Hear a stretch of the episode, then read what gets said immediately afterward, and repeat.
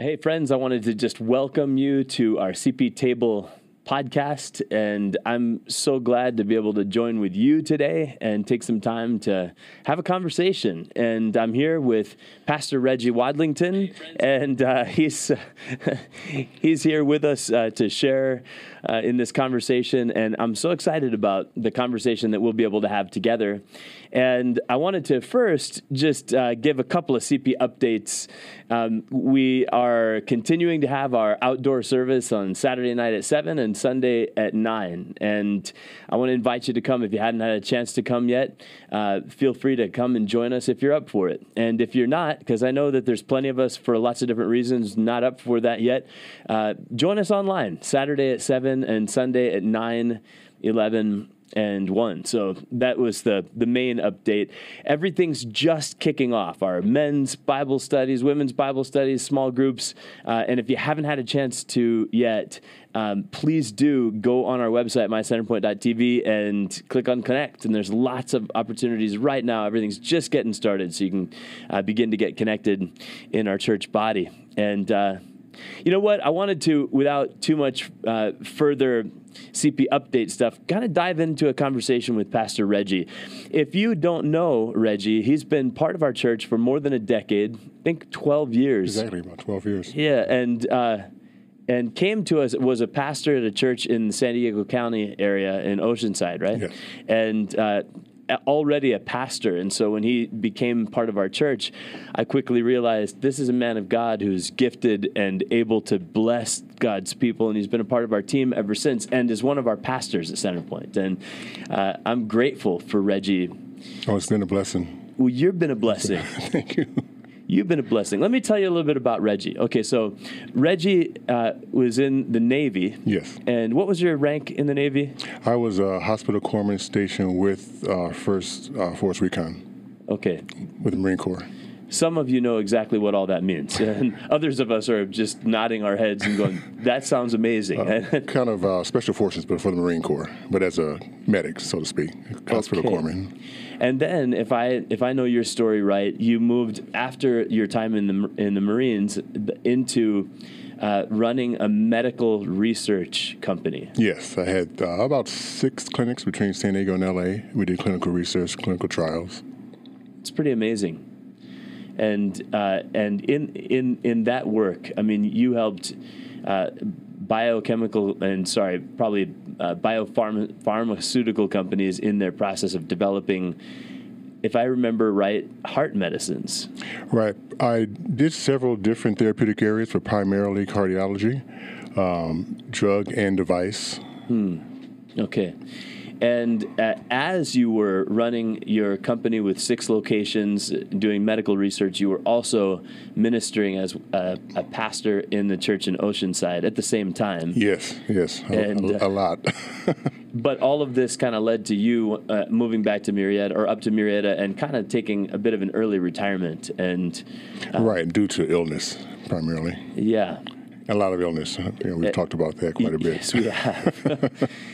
But so, okay, so sort of, sort of an elephant in the room for me is, you know, here I am, a young white guy. I say young because I'm referring to twelve years ago. I've grown okay. up a little bit. But, uh, and you make the bold choice because you had been in a, in a predominantly black church before. All my life. All your life. Mm-hmm. And you come up to Murrieta and decide, well, I, we're going to go to this. And at the time, I would say Centerpoint was probably, not probably, it was predominantly white church. I mean, oh, we were yeah, we were looking around. We didn't see anyone. so. so, just rewind the tape a little bit. What what went into that decision for you? Because it's a kind of a bold choice to make. It is. I um had gotten sick, and I was living up here, traveling to Oceanside to work in ministry, mm. and it just became too much. Mm. And so we sort of sat at home for a while while I healed, and we thought of a place to um, fellowship. And um, we lived basically across the street from Centerpoint. Mm. And we would see every Sunday people that were going in there. I think, oh, that's a nice Caucasian church. So my wife and I decided to come. And actually, the Holy Spirit prompted us to come. Mm. And I rode my bike into the office. And they were looking like, who's this crazy black guy on his bike in the office? And um, ended up talking with Lori Kessel, who used yeah. to go here. And she invited me. And we came back um, we came that first Sunday, and we were used to dressing a certain way. If you remember, we had I on the totally faux remember. suit yeah. and the tie, and I think you were pretty much dressed like this. Yeah. And back then, it was even more with the shorts and the right. sandals and all of that. And uh, we were looking around, and we felt pretty uncomfortable. But the thing that kept us there was the amount of love that we felt. Mm. As soon as we walked in, not just the action of people welcoming you, but we could physically, tangibly mm. feel love in the church. Mm. And then when you got up and spoke, we were sold. My wife nudged me and said, "This is our church." Oh, that's so good to yes. hear. I love to hear that. That is a victory to hear that that was your experience. And uh, and then we fast forward to twenty twenty, and uh, I think probably both of us would, would acknowledge it feels like we're living with uh, the, a greater amount of racial tension oh, now than any any time in recent memory. Not in not in my lifetime, or certainly not in yours, but in, in recent memory. Right. And and I find myself thinking, man, would that same love be felt today? And and I would I would hope so, but I don't know. And then we, you know, over the last few months, it just has been one episode after another of of evidence uh, that that that would that would cause either of us, as a white guy, as a black guy, to to question whether it was even possible to to love. I think the love would be there.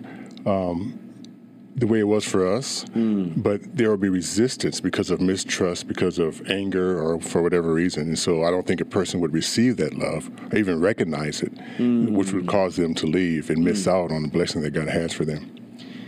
You know, um, I want to take a moment and just uh, welcome some people that are joining us today. I want to say good morning, especially to uh, Stacy and Alma and Gretchen and Julie and Jean and Will. Thanks for taking some time to be with us for our C P table conversation today. Mm-hmm. And, uh, you know, I, w- I was thinking in particular because of what uh, took place on Sunday. I, I unfortunately hadn't read the news, and I was preaching, and I was picking up on, wow, everybody seems to be a little downcast today. Yeah. Is it the the clouds? Is it the you know the ash in the sky? And after church, I read the news about the two so officers sad. that got yeah, uh, so murdered there. And and I, you know, I think that is one of those things that we should talk about. So something else about Reggie that you may not know is that he was recently sworn in as the chaplain for our Murrieta Police Department. One of. W- one of right. the chaplains. Uh, and and is, is in a sense, part of our local police department yes. in an integral way, um, in a way that is different than the officers who are, you know, enforcing the peace, but it is right alongside of those officers. I just want to ask you, what led to you deciding, you know, I want to be a chaplain Uh, with our police department in Murrieta? Well, how did how did you arrive at making that choice? I had a chance to get to know a lot of the officers. Uh, for one thing, it started off years ago when my wife, she worked at Murrieta Valley High School, and some of the resource resource officers would show up, and you know they're working on the campus. So I got to know them through her, mm. and then with me being involved with city government, as you know, I was planning commissioner for a while. I got to know a lot of the officers, and so my heart was for them because I, before all this started, actually I, my thought was two years ago. When I started the process. Mm. So me joining had nothing to do with um, the racial tension now. Right. My heart was before then yes. um, because they were hurting. And, and also I was over um, T I P, the Trauma Intervention Program. I was the president of the board. We would give awards out to the police officers and first responders um, every year, you know, top cop type award. Mm. And I noticed um, the tension in the room mm. and even with the wives and, and different things going on, and some of the things I heard was going on in families because of their stress and not being able to deal with it. And so that was my heart, just to really help the officers. And um, although I do do community relations also, my primary job, the police officer's primary job is to protect and serve. My job is to protect and serve the officers. Mm. Their physical well-being, their mental well-being especially, their spiritual well-being, or whatever they need. Um, and it's, it takes a while because, of course, they're guarded. Yeah. So you have to sort of really get to know them and spend time. And unfortunately, because of COVID, I'm not spending as much time. There's no ride-alongs, but I at least do go to the office twice a week or so and would just walk around and speak mm. to everyone and see how they're doing.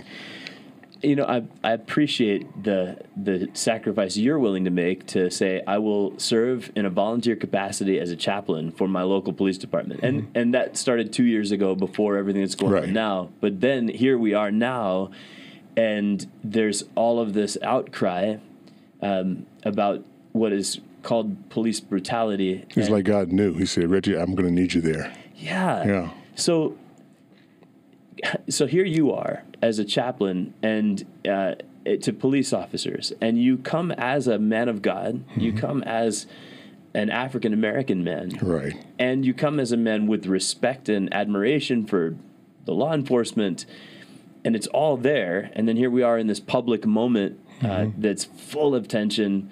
How are you processing that? I stick to the mission. Hmm. You know, God told me to do this, and so I do it. And it's funny, when I first um, became a chaplain, I always put things on Facebook. My wife said I put too much on Facebook. But I um, put on Facebook that I was now a chaplain. I just wanted the support and wanted to see where people were. And I immediately lost twenty friends. Wow. And I don't know who, but yeah, I lost twenty. Hmm. And uh, but I gained um, five hundred. Mm. Um, just in one night, mm. and the support that I had. Wow. So that sort of said it right. So let's, let's, I want to share a scripture. Okay. And I want us to then process the scripture a little together as two pastors who love God's word. Uh, and so it's the scripture in Isaiah sixty-one. And this is uh, the words that Jesus stood up in the synagogue and mm-hmm. unrolled the scroll and read these words and said, this is what I'm about. You know, these words are fulfilled through me right in front of you. And it's these words from Isaiah. The Spirit of the sovereign Lord is on me because the Lord has anointed me to proclaim good news to the poor. And he sent me to bind up the brokenhearted, to proclaim freedom for the captives and release from darkness for the prisoners, and to proclaim the year of the Lord's favor and the day of the vengeance of our God, and to comfort all who mourn, and to provide for those who grieve in Zion, and to bestow on them a crown of beauty instead of ashes, the oil of joy instead of mourning, and a garment of praise Amen. Instead of a spirit of despair. And they will be called oaks of righteousness, a planting of the Lord for the display of his splendor. I'm fired up when I read oh, yeah, yeah, yeah. And I feel like, oh, man, if that's what we get to be about, that's awesome. That's yes. glorious. Okay, so, so I mean, those words, how do those words just affect you, you know, as a as a pastor, minister of God's word and God's people? Well, first of all, how does it affect you? Like I said, it, it fires me up. Okay. But it also calls me uh, to account, in a sense. Right. Especially when I read the, the words, uh, He has sent me to bind up the brokenhearted yeah. and to comfort those who mourn and to restore that that cr- that crown instead of that ashes. And um, and and and now I'm looking at all kinds of brokenhearted.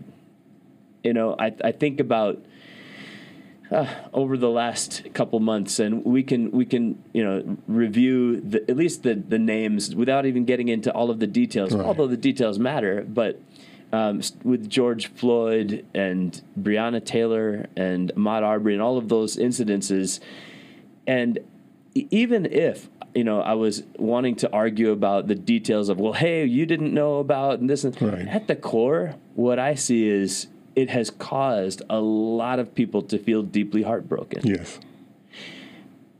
Help, help, it, help me understand it better.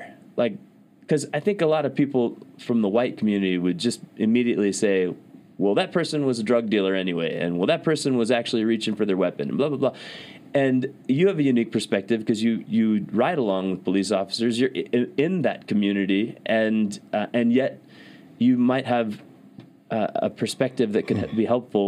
Why, why does it? Uh, why does it seem to bring up so much pain? Okay, first I'll answer your first question uh, from previously.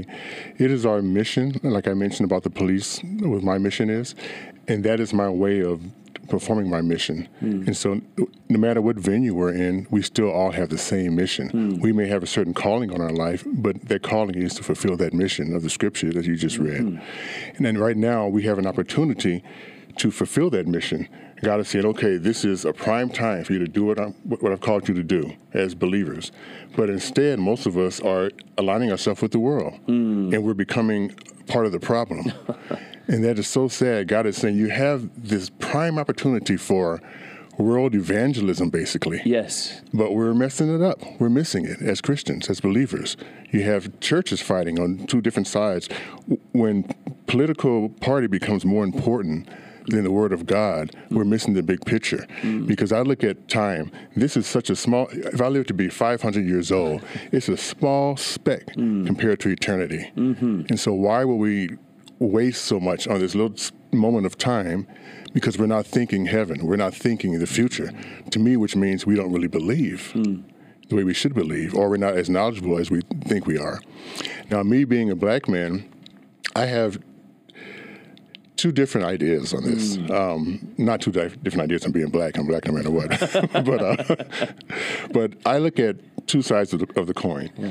I look at um, institutionalized um, racism. Mm. People say, well, the police are particularly racist. That's not true. If you go into any institution that's been around for a long time, before blacks were allowed, the system is there. Mm. And so it's probably equal in the fire department, equal in the military, which I know I was in it, equal in the police department, but the police department happened to be in the public eye. Mm. So that's why they look like the, the really mean guys, but they're no different than any other institution mm. or the, the club that people would go to. Mm. You know, it's the same thing.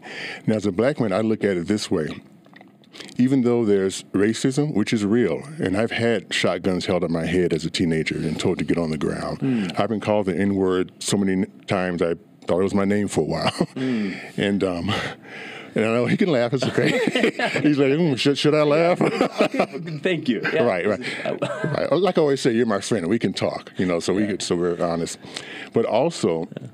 For all of that going on, I still have a responsibility as a human and as a responsible adult mm. or citizen to conduct myself right. Mm. You know, if I rob a store, if that's my past, that doesn't play into it. But if I just rob the store, mm. I've sort of caused that, you know, for myself. It doesn't excuse the behavior of the other person, mm. but I have to be wise in what I do. You can't... Um, rob a store, flip off the police officers, spit in his face, and then say police brutality. Okay. And it doesn't make sense. Right. You know, we still have responsibilities. It's almost giving African-Americans a pass to do what you want, and there's no consequences. And if there's consequences, then we feel we're being picked on. Mm. It, that's not true. Mm. Now, again, I'm not saying they aren't, there aren't um, really bad police officers out there, because there are, and I've dealt with them myself. We're fortunate here. Mm. Um, to not have that. Mm. And I'm sure there may be some hidden things, but overall, we have, for one thing, we have a very good police chief. Mm. And, you know, all of us actually meet um, people in the department and the ch- other chaplains once a month. Mm. We get on our knees. Mm. And we're talking about top-level people in the department. We get on our knees. We pray for the city. Wow. We pray for the police department. Thank you, Lord. And most of the prayers are answered. Wow. You know, and uh, even our chief, you walk into his office, he has his Bible open. Wow. You know, he has his worship music there. Wow. He has his guitar, like every other Christian plays guitar for some reason. I think it's a requirement. um, but he doesn't push it on the officers, but he's there mm. for them. Wow. And it's such a blessing to align myself with him uh, to be able to do, to work as a chaplain. So with us working together and other chaplains and other um, African-Americans in the department, we're able to make a true difference mm. because we see from both sides of the coin, but also mainly we see from Jesus. Mm. We're not just trying to come up with a practical solution. Mm. We're attacking it from a spiritual Uh, solution first, uh, spiritual means first by prayer, mm. and then after that, everything else begins to line up. Yeah, I I, I love what you just said, and my, I listened to a guy named Kenan Bryan. He's an African American preacher that uh, he goes live on Facebook all the time with prophetic words and whatnot, and um, and he he's you know he, he's part you know part of the African American community, mm-hmm. you know in a in a pow- and with a powerful voice. And yet sometimes he says some things that don't seem to line up with, like right now, hey, if you if you are African American, you you should only feel outraged and angry. Yeah. And his, his perspective has been, hold on, I, that's that's coming from the powers of this of the air mm-hmm. and the spirit of, of this the God of this world. Jesus is calling me to something higher than you know. It just, you know, responding to the trigger that uh, I wonder if you feel that sometimes, like that tension between, like, this is this is what I sh- should feel, or and but this is what the Lord has for me. It is. It's a tension. There's sometimes I want to just slap the taste out of people's mouth, mm-hmm. you know, because of the stuff they say to me. But I do look at a higher calling, mm. you know, and people will say, well, there's when you get to heaven, there's no color. That's not true. If you read the scripture, it talks about all nations. Yes. You know, so there is still color in heaven, you know, so if we don't get that right here, mm.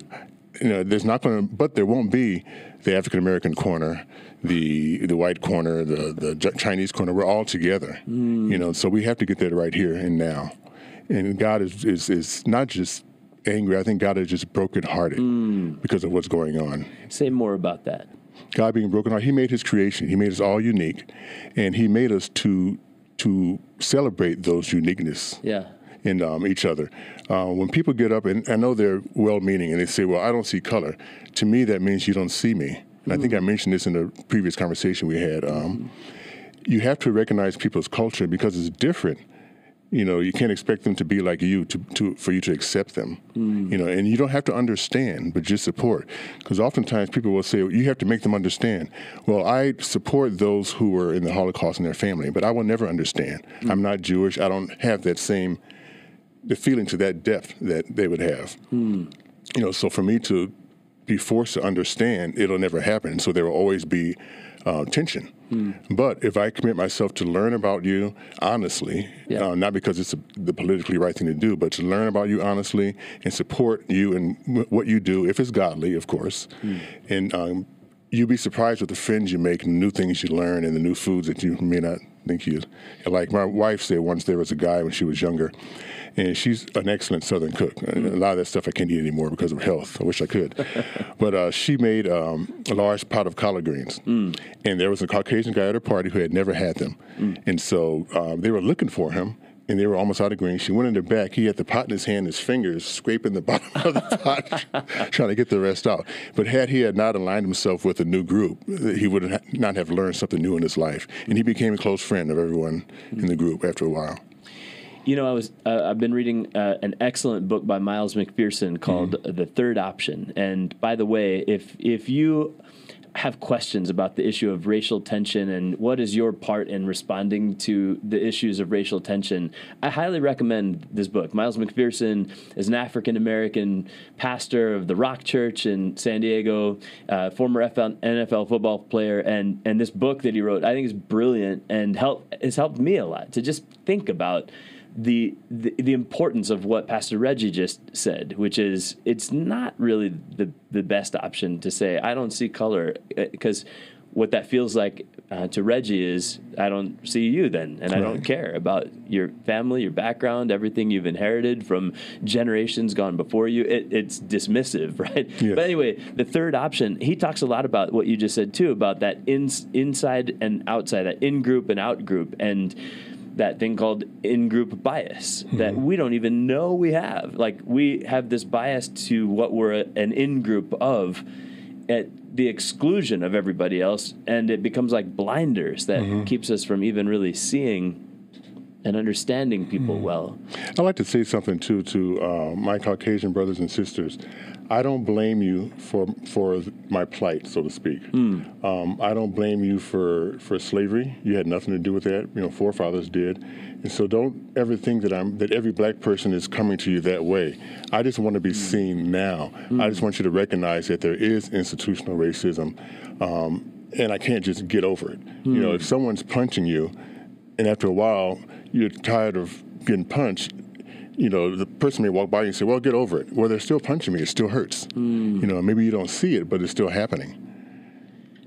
Yeah, maybe you don't see it, I think, is an important mm-hmm. an important right. part of the conversation, because I I don't. Mm-hmm. You know, I don't see it. I, I and I and in the last few months, I've definitely felt like there's been a lot of Uh, conversations with white brothers and sisters that are saying there isn't any more mm-hmm. racism. It, that was that was done, you know, forty-six years ago, uh,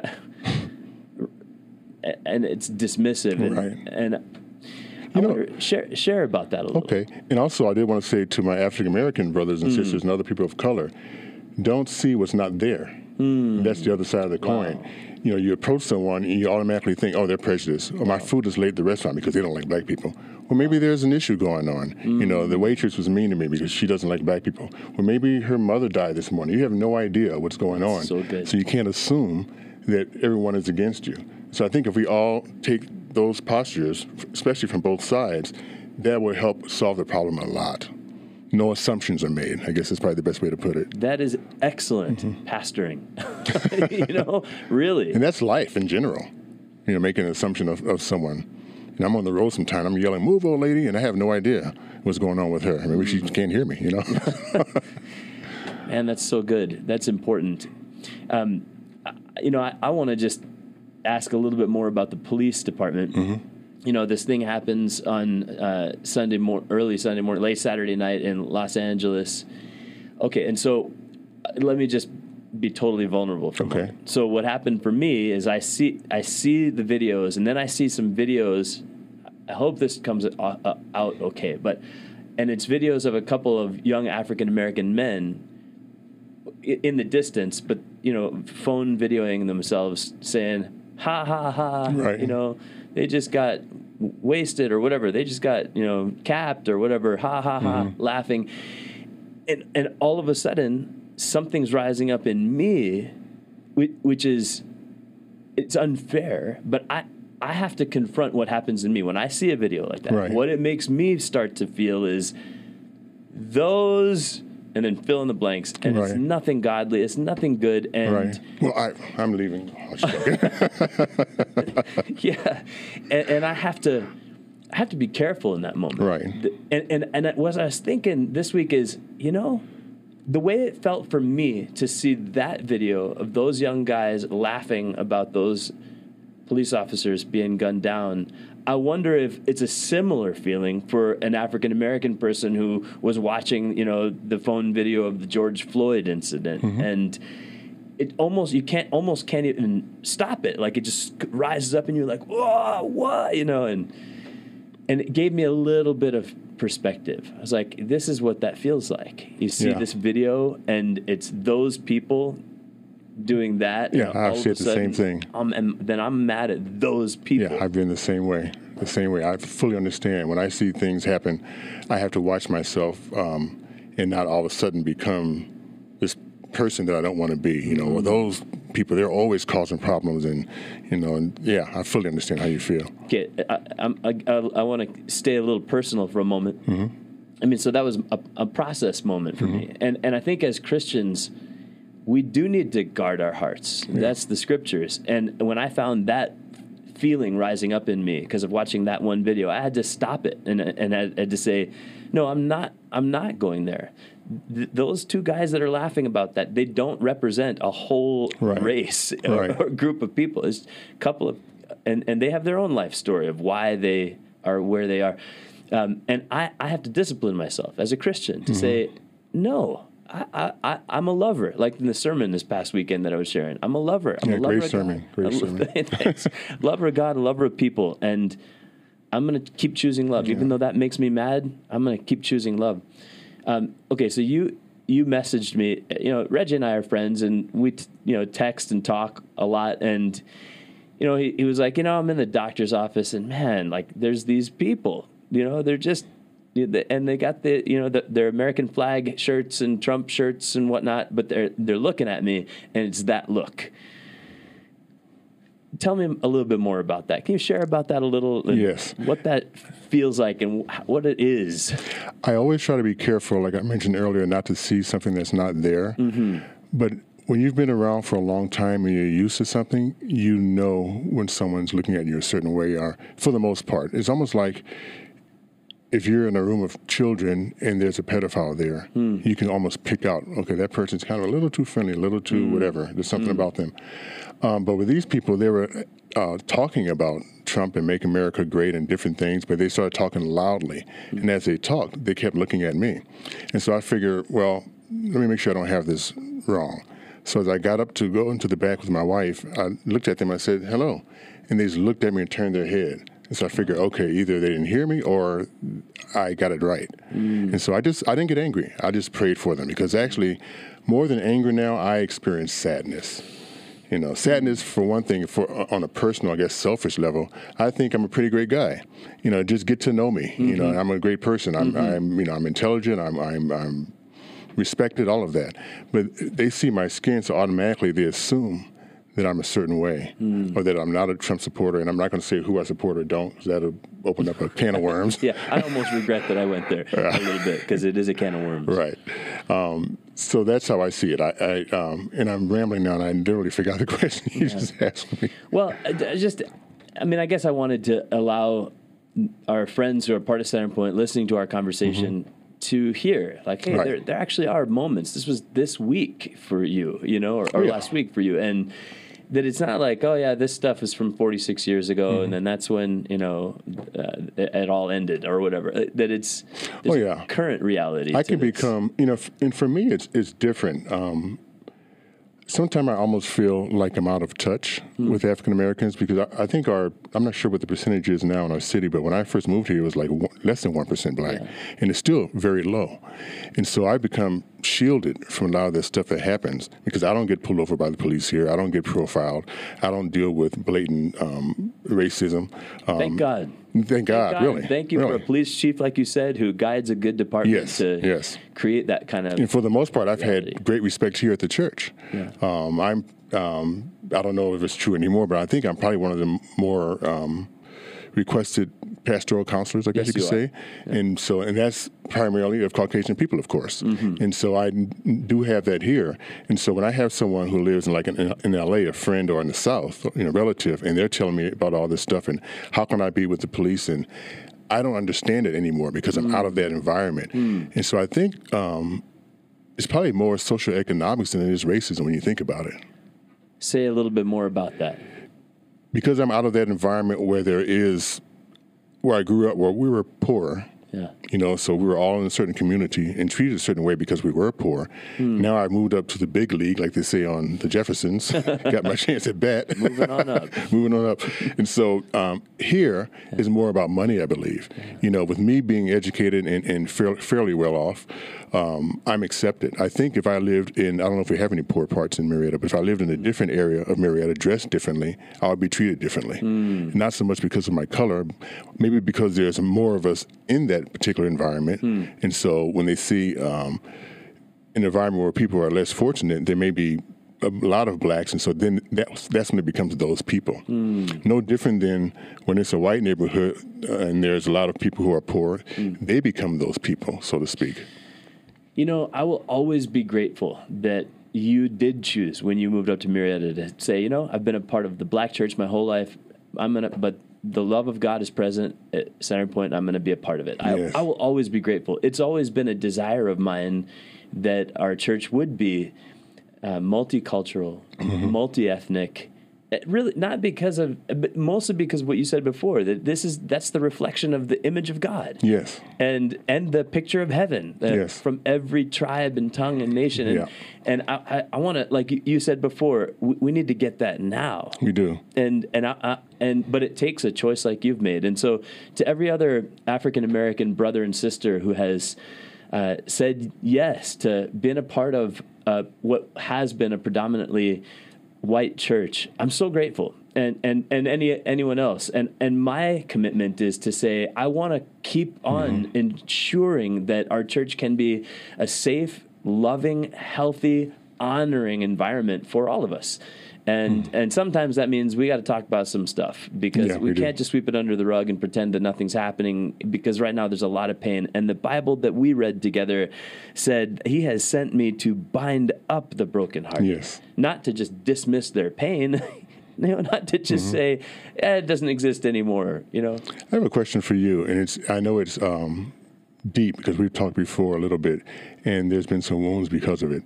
As a pastor, and and trust me, I thank God for you and Ann so much, because you're not afraid to stand up for things, um, even if it means losing members, losing friends. You know, on that subject, you've mm-hmm. stood up for, for, and I'm not saying you've supported Black Lives Matter, but you supported all people. And so you're not afraid to to go against the status quo. With you doing that, I know that you've personally lost people in your life who used to go here who supported you. Um, you've had a lot of backlash. I don't know, maybe you've had death threats. I have no idea. Mm-hmm. But I know you've uh, taken a lot to stand up for what's right. How does that feel? How do you deal with that? You know, it, I don't want to r- receive that and sort of say, thank you. Yeah, it's been so hard. And, mm, and no, right. I mean, I, I think it's what I should do it, right. it, it, it, out of love, you know. But you'd be surprised you, how many don't. Diane and a bunch of other friends that I just, I want to be one body with. Right. And that means I got to, so, but yeah, it, it stinks to see people that I thought I was their pastor, which would mean I was the one discipling them. Right. Just evidencing a, a total lack of love and, and a bitterness. It, it, that stinks. Um, you know, I, I think, I think the issue of Black Lives Matter is, it's so sad to me. It's so sad.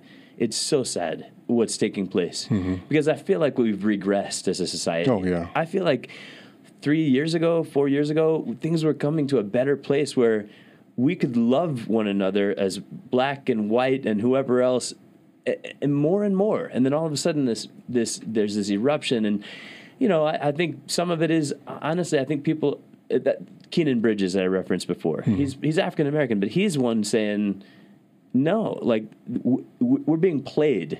Oh, yeah. We we in the he his words. We're, we in the African American community are being played by the powers of the air to, that are trying to do something political and use right. us and use the media. Yeah, you, yeah, yeah. And so it's it's so sad to me that the way that that has been hijacked. And I want to be able to say unequivocally, Black Lives Matter. Mm-hmm. But even to say that. It, it has triggers many meanings with different many people. Meanings. Yeah. And and so I, I will substitute. Black lives are beautiful. Black lives are honorable. Black mm-hmm. lives are lovable. Black mm-hmm. lives are precious. Like, and I would all of the above right. because I want to avoid the the political trigger of, of an organization. But I do want to say I I think that as a whole I, I want to be one speaking out as an right. ally with a voice to say uh, yes, if there's pain I I want to hear about it because. I want to heal it because my Jesus told me that that's what we do is yeah. we heal the brokenhearted. I don't ignore. And if if people in the African American community are going, we feel brokenhearted. I mean, maybe they're not. Maybe not all African American people are saying it in those words. Right. And, and I, you know what else stinks to me is it stinks that what could have been like protest has become hijacked yes. by some radical group that has nothing to do with actual. You know, let's let's talk about racial justice or racial tension. And it has more to do with let's just destroy things because we want to burn stuff up and and, and loot and, and take yeah. Hey, and then and then we don't get to have this conversation right. like a normal, right. helpful, healing conversation. Right. And instead, people that might have four months ago been on a journey of you know I do need to open my heart to I- issues of, of racism. Instead, the opposite is happening. Right, they're going. Forget that, those people, mm-hmm. you know, and right. and then it, it all shuts down. It's so sad to me. You know, and I do understand in a way the mob mentality, not mm-hmm. that I've been involved in a mob, but if you look throughout history, when p- there's injustice and there's no answer, eventually civil unrest becomes the only answer and it does cause change. Mm. But we're not there yet. Mm. Uh, we're not not at a point where the, the government is actually putting sanctions on African Americans or trying to bring us back to slavery. Now, if that happened, of course, civil right. unrest, you know, but we can still negotiate, we can still learn, we can still educate. Yeah. You know, for, so for us to go that extreme now, again, is being prompted by opportunists for whatever reason that they have.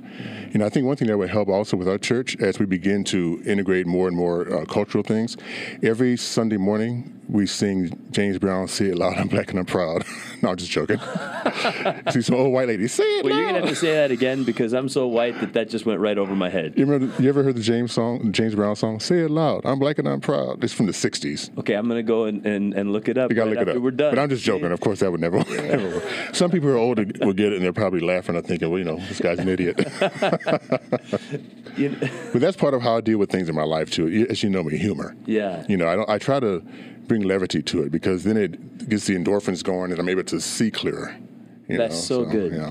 That's so good. What can what can we do as a church to um, to keep growing in in being a church where... Uh, where African American people, people of uh, non-Anglo, non-white cultures, are, are are glad to be a part of this body. To try to integrate cultures in every aspect of our ministry. I don't mean like, okay, we're going to have a black pastor here. We're going to have, um, if we're in the sixties, we're going to have Negro Day today, you know, something like that. Yeah. But to really integrate it, that. I, I said it. He didn't say that. Uh, even to have it in our music, because if you think about it, when we come in, our music still reflects the Caucasian culture. Mm, you know, so true. And not to say, okay, today we're going to try something new, it, but make it um, organic. You know, slip in a, a, a an Israel Houghton. He's a little, mm. you know. safer. Mm. You know, I don't mean to go full church guy in Christ, but but to have a mixture of music, um, to to make the culture seem like it's integrated more so than mm. we're accepting everyone, but we still have our culture predominantly. Wow. And I understand that because that is the predominant group of people. But for it to really change, people need to come in and see them in every aspect. Oh, I see it's in worship also, not just because Donovan's there, who is the greatest guy in the world. I love Donovan, very talented, mm. but also yes, they're also playing some of our music. Mm. They're also doing this. So it's not just about seeing the people there, but it's having the actual culture. Mm. You know, we should even have some time um, more of a Latino style music. You know, mm. just different things. There's, there's so much out there that we can use mm. um, that's that's safe, that's not too far off, you know, with yeah. people to make them uncomfortable. Some people may love it. You may be surprised. Some people may come up and say, you know, this was the best Sunday service as far as the worship I've ever had. You know, I love the music. You know, mm. people would get more involved. We won't have to prompt people so much. Mm. You know, because if you play some good music that black people like, you know, we're going to get up. And it's going to make everybody else get up. All right. You know, so that's going to build that culture. You know, it may feel uncomfortable first, but after a while, people start really to get into it. Mm. And they will begin to appreciate the differences and what it brings. Mm. Pastor Reggie, I so appreciate you. I really do. I appreciate you, too. I honor you as one of our pastors in our church, and I thank you for speaking into the lives of uh, so many brothers and sisters today uh, in this moment. And uh, as we're kind of wrapping up, I just want to say uh, hello to a few more people that jumped in to join us for the conversation. Uh, Glenn and, and uh, James, Gene, thanks for honoring Reggie. Gene Mitchell says, Reggie's a peacemaker. Uh, thanks for blessing oh, us. Oh, thank you, Gene. I, I totally agree. You, yeah. Even the the posture that you have for a conversation like this, I know what it represents is mm-hmm. that you've personally worked through pain, right. frustration, anger, and and but you still choose mm-hmm. to uh, to move towards. Donna, thanks for joining us. And uh, Gene and I set that up, so I have to pay him later. Okay. Gary, thanks for uh, uh, being a part of this uh, today. Brandy, appreciate um, the problems were already there. Brandy, uh, the problems were already there. The people Uh, who feel a certain way already felt that way. The difference from four years ago today are not that those people have changed, that they have lifted the veil and, I agree. and, and feel empowered to speak th- uh, what uh, their hate is. Yeah, I totally agree. Yeah. Uh, J- Jim Harris, thanks for, for being there. Brent, glad you're here. And, um, yeah. Pa- uh, Glenn Pryor says, Pastor Reggie, you are a soul, as soulful as the Godfather himself. Well, I don't have that I think cool. He's talking about James, James Brown. Brown. He knows. I don't have that cool beard that Glenn has, though. Well, with the white and the black. um, yeah. So, I think maybe what we need to do as we wrap up this conversation is is pray. Yes. And uh, would you pray first, and then I'll wrap it up, and then we'll say goodbye. Okay. Heavenly Father, right now, first of all, I always thank you for your love and your grace mm. toward me and the body of Christ thank and in the world, Lord. Thank you, Lord. Uh, it is your desire that all men will be saved, and that means mankind, men and mm-hmm. women. And so that is our primary job, um, to make that happen, to bring that to fruition. And when we do otherwise, we do you a discredit, and we actually walk in disobedience. Jesus. It's not about our race, even though that is important, and you see color. Mm-hmm. Those who say they don't see color, when they get to heaven, they're going to see color. Mm. So they're going to be surprised. So that it is important. But, Lord, we need to heal, and yeah. the healing comes from the church. Mm. Uh, if the church aligns itself with the world, there will be no healing, because through the church, the power of the Holy Spirit causes all things to happen. Yeah. And if we are silent or we are in opposition to what we should be doing, then the Holy Spirit does not have a venue to work through, and that is the body of Christ. So as a body, we have to come together. We have to look past our differences, our misunderstandings, or even our um, outright experiences of real things that happen to us or are happening to us every day. We have to look past that and look to you, because that's where our, you are our source. And nothing's going to change until we do that. We can have all the programs we want. We can talk about how you should be a Democrat or how you should be a Republican or how can you be a Democrat and be a Christian. None of that matters. Mm. What matters is, are you a Christian? Yes. Mm. Are you doing what God told you to do? And that's the bottom line. It, no matter how uncomfortable, no matter how much it goes against your flesh or against what other people are saying, we have to stand out like Pastor John and not be afraid if we stand alone even, knowing that God will still always have your back. And the kingdom and the world will be rewarded just as you will be rewarded for being obedient. And so I thank you for that, Lord. And I thank you for Pastor John. He is an incredible man, become an incredible friend, Lord, over these twelve years. Um, and so I, I, and we share a lot in common. We both deal with, with uh, chronic illness. And, and so he is my pastor for this time, uh, not to uh, discount my pastors in the past who were great and made me become the man I am today. But for this season or dispensation, he is my My mm-hmm. pastor. And so I thank, thank you for that, Lord. And I thank you for um, thank you. Centerpoint Church and the people I've met and the support that I have. Um, great people. And I love this church. I love its body. Thank and it is my desire to see us become that leader um, in this nation, not just in this area, um, that's leading people toward what to do in this situation. Mm-hmm. I know we can do it. We have it in us. We have the right teaching. We have all the tools we need. Mostly we have Jesus and we have Hallelujah. The Holy Spirit. So we have to operate according to your word, Lord, to bring healing. Thank you, Lord. God, thank you for this moment that uh, Reggie and I could sit down and just talk openly. And Lord, we want to, as two pastors in this church, we want to take authority over the spirit of hatred Amen. And shut it down in any way that it would manifest in any people that are part of Centerpoint Church. Um, on either end of the spectrum, uh, whether white or black, I want to ask that you would allow hatred to be shut down and instead the love of Jesus to be re- released. And thank you for the promise that what we bind on earth is bound and what we loose is loosed. And so we bind hatred. We absolutely bind it from off of Amen. Centerpoint Church. I renounce the spirit of hatred. I break it off of the church that I lead in Jesus' name. No racial yes. hatred from white people towards blacks. No racial hatred from black people toward whites. No, in Jesus' name. Yes. And I loose love. In Jesus' name, Amen. A real love, a real love that comes from the heart of Jesus Christ, a love that would say, how can I be a part of binding up the brokenhearted? How yeah. can I be a part of that mission of Jesus, that part of the mission of Jesus? Yeah. So, Lord, we pray a blessing over our church that as a body we would keep on stepping toward each other uh, in love and desire for connection and community and friendship. Thank you, Lord, in yes. Jesus' yes. name. Amen. Amen. I'd like to say one more thing if I can. If you are not black or white, you're still in the equation. Come on. And so you, you don't have to choose a side. Right. Choose Jesus. Wow. And you'll still be on the right side. Come on. Like Toby Nguyen. Right? Yes. Try Jesus. You see, I don't know if you've seen his video. He's wearing like the aquamarine suit. Oh, yeah, yeah, saying, yeah. Try Jesus. Yeah. Don't try me. Yeah, try I'll it. Throw fists. Try Jesus. Oh, man. Thank you, Pastor Reggie, for Thank being you. With us. Thank Thanks, for for everybody, me. For being a part of our C P Table podcast conversation today. Pastor Reggie and I are glad to um, to answer. If you got some questions, you can type it in the comments or sh- shoot either one of us a message through Facebook or uh, an email.